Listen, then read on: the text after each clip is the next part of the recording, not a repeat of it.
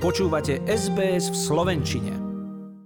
Kotlebovci, ľudová strana Naše Slovensko, patrila dlhé roky medzi najstabilnejšie subjekty v slovenskej politike.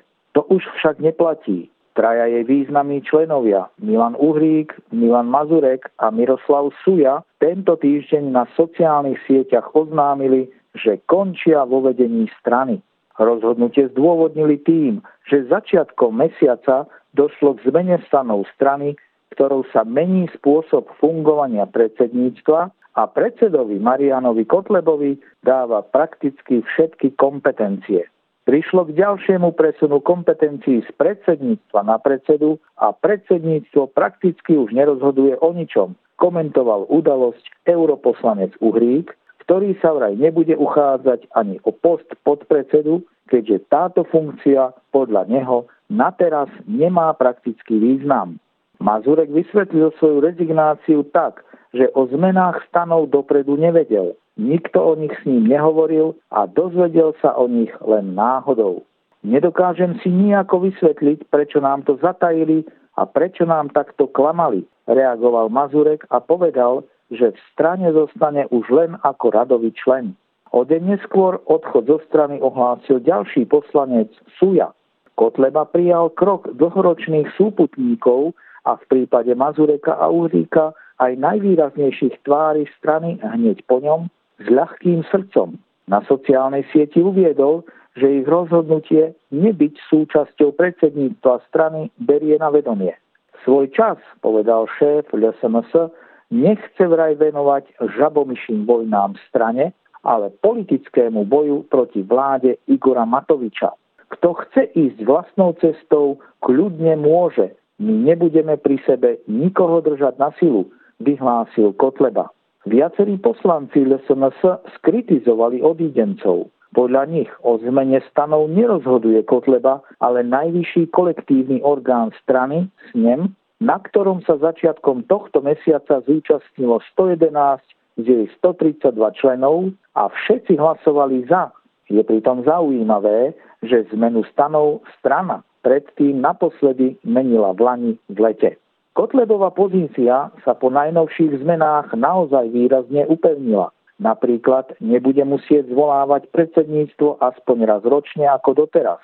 Posilnil si aj postavenie v predsedníctve. Ponovom ho už spoločne s ním nebude tvoriť 12, ale iba 9 ľudí, pričom troch menuje on sám. Podľa niektorých komentárov zmeny, ktoré posilňujú Kotlebovú pozíciu ako predsedu, súvisia s faktom, že v najbližších mesiacoch ho súd môže poslať do väzenia.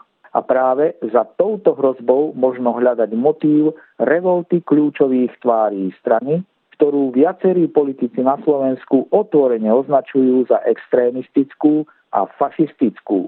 Pripomeňme, že špecializovaný trestný súd v Lani v októbri odsúdil Kotlebu na 4 roky a 4 mesiace za propagáciu fašizmu. Prípad sa týkal podujatia z marca 2017 na obchodnej akadémii v Banskej Bystrici. Šéf LSNS na ňom odovzdal pred stovkami hostí trom rodinám finančný dar prostredníctvom symbolických šekov, všetkých vystavených na sumu 1488 eur.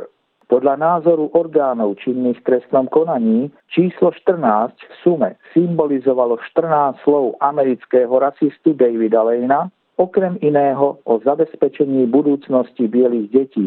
Číslovka 14 sa používa ako neonacistický symbol často v kombinácii s číslom 88, ktoré v nacistickej symbolike odkazuje na nacistický pozdrav Heil Hitler, keďže písmeno H je 8 písmeno v abecede. Rozsudok nie je ešte právoplatný, lebo Kotleba sa voči nemu odvolal, takže rozhodnúť musí najvyšší súd. Ak by šéfa LSNS odsúdili, podľa ústavy by pre tento trestný čin prišiel o poslanecký mandát. To však neplatí o poste predsedu strany, ktorom sa teraz priam zabetónoval. Zmenami stanov podľa portálu Aktuality.sk ochromil snem ako najvyšší orgán SNS, výrazne posilnil svoje kompetencie, stal sa prakticky neodvolateľný a zriadil novú funkciu výkonného podpredsedu.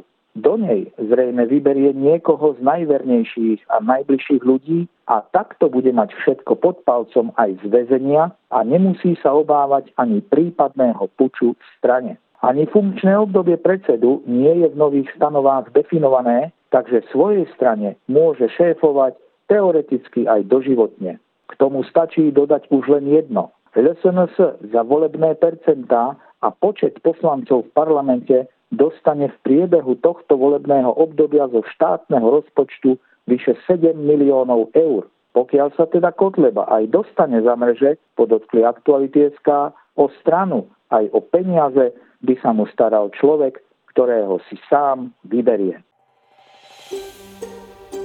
Chcete počuť viac relácií ako táto? Počúvajte cez Apple Podcast, Google Podcast, Spotify alebo kdekoľvek získajte svoj podcast.